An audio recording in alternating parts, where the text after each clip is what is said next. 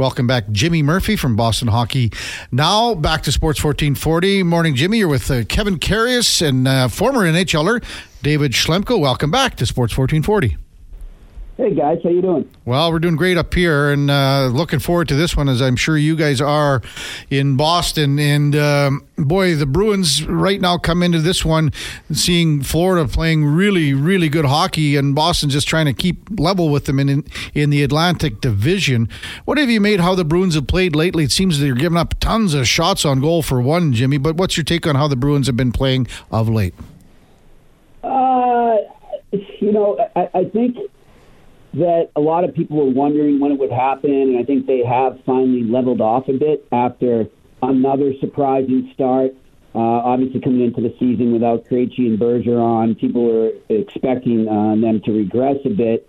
They didn't do that. They once again uh, made all the prognosticators uh, eat some crow, but um, now I think things are just coming back down to reality a bit, and we're, we're kind of seeing what ails this team, what maybe needs to be fixed before the trade deadline, and maybe what can't be fixed.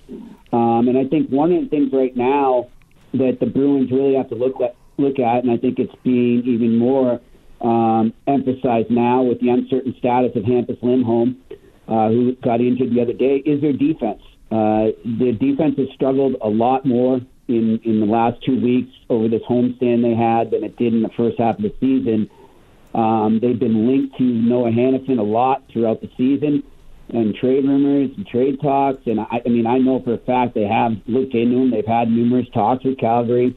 Um, Calgary's assistant GM Dave Nonis scouted them three games in a row during the homestand. So, you know, maybe there's something there that they can get done. But uh, either way, even if it's not somebody of Hanifin's caliber, they just need to add more depth, in my opinion, on the on the defense.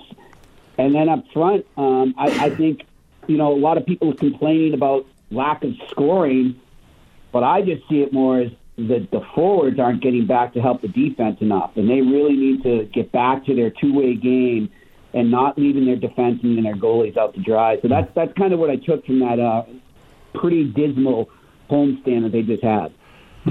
Thanks, Jimmy. Um, yeah, well, thanks for filling us in on kind of what we're looking at at the deadline here. We were talking about it actually on the show here right before you came on. Um, one of our concerns, actually, Kevin's, was um, what kind of assets do the Bruins have? Uh, how aggressive can they be here at the deadline this year? Well, uh, I mean, it's, it's well known they don't have a first round pick this year, so that hurts. And I think that was um, you know, by all accounts, Elliotte Friedman reported it, um, and you know, I've seen some other reports. That was maybe one of the reasons they dropped out of the the sweepstakes for Elias Lindholm um, before he was traded to Vancouver. Is just they they didn't have that pick that the that the Flames wanted, and they still don't have it. So you wonder how's that going to affect uh, Hanifin talks or any other talks they have with other GMs. So I think that's a big stumbling block.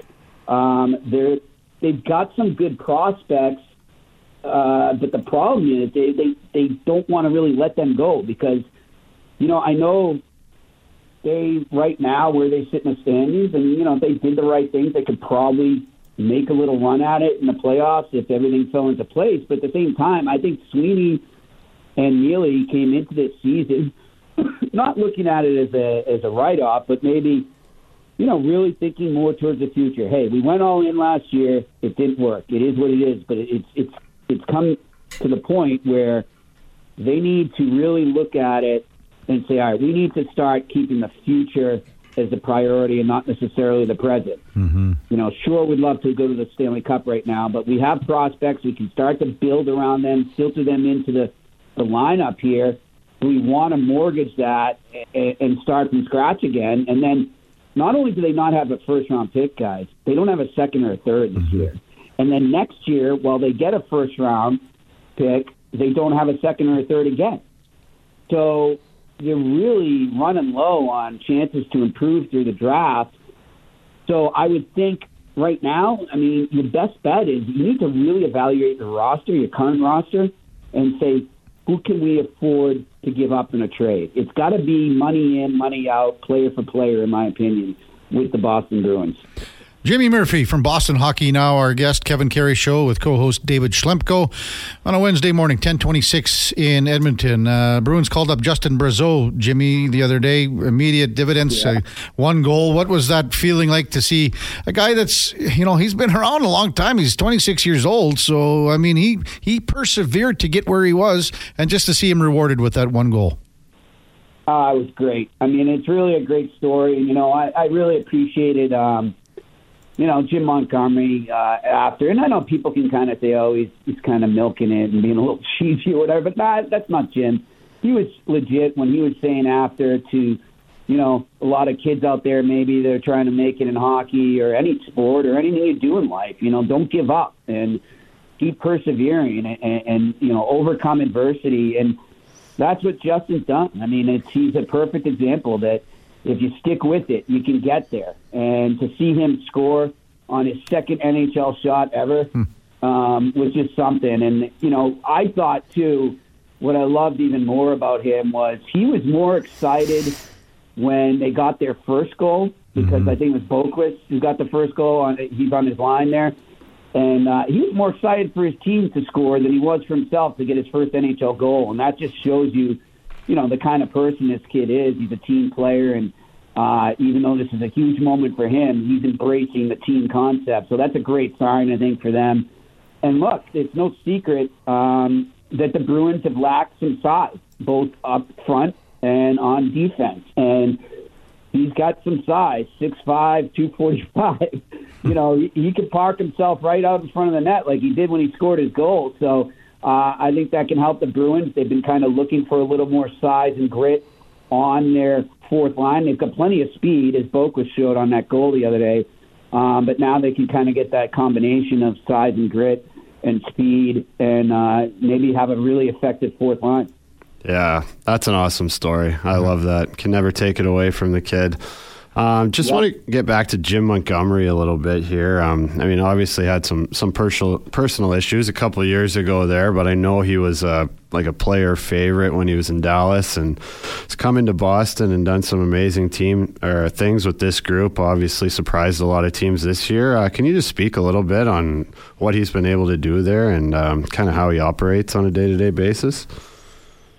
Yeah, it's interesting. Look, I, I, I think while the fans and maybe the players aren't embracing the adversity the, the Bruins are facing right now and have at certain points this season, you know, look, last year, um, I, I think Montgomery's embracing that, I meant to say, but I think last year, you know, Montgomery even said it. He's like, I didn't really have to do much. I mean, look at the team we had. Look at the way they were rolling last year. I just throw them out there and kind of, I'm there, I'm here, guys, if you need me, but – yeah. uh, you pretty much do it. And I always like to say that Patrice Bergeron was pretty much the Reg Dunlop of the Boston Bruins as the player coach.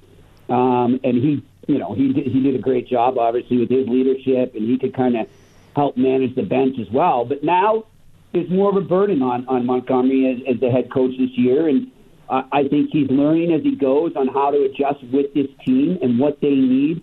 Um, but I think the the one thing that I like about him is he he found a good balance where he's not afraid to give it to them, to tell tell it like it is, and, and to come out to us, the media, after a game if they if it's a poor performance, and, and tell it like it is. Whereas last year, he was just all rah rah, and there was a lot to be rah rah about. Right, there's a yeah. lot of positive things going on, but even if they, you know, laid the the rare stinker here and there, uh, he wouldn't really say anything. You know, it's like, oh well, oh shucks, that type mm-hmm. of attitude. And now he'll come out there and and he'll rip his team if need be, but he's also maintaining a positive attitude. In the same press conference that he rips his team, he can also say, but I know that this area and this area are capable of being better. And he, he maintains some positivity. So he's found a good balance. I think the players appreciate that.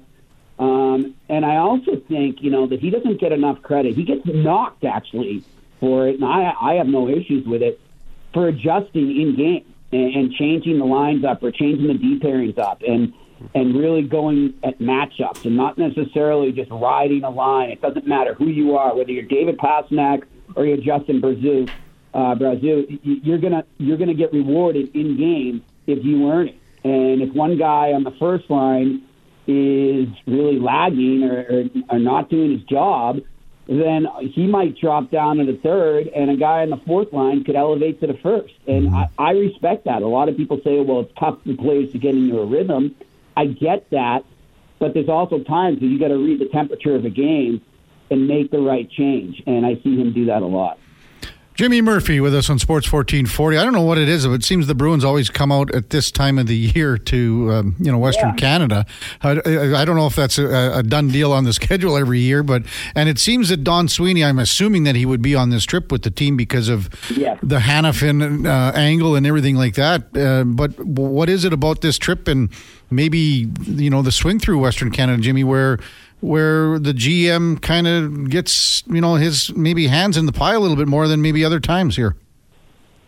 Well, I think I, I honestly think he would prefer it to be a little earlier so he can get a better grasp um, and, and kind of have more of a set, firm plan. But obviously, things can change in any moment. But uh, it's just it's a great time. It's close enough to the deadline where you know, okay, maybe he's got X, Y, and Z that he's looking at. Uh, that you know, in terms of holes he wants to fill in the lineup or targeted players on other teams, and now he gets that final feel for it. Mm-hmm. Like it, he's like, all right, I know what I want to do, but now I'm going to just give it one more look, and it's a great chance to do that. You're on the road with the team. Um, you're you're interacting with the coaches and the staff and even the players at some points. I imagine um, and it's just it's a good way to get a feel before you hit that final stretch into the deadline.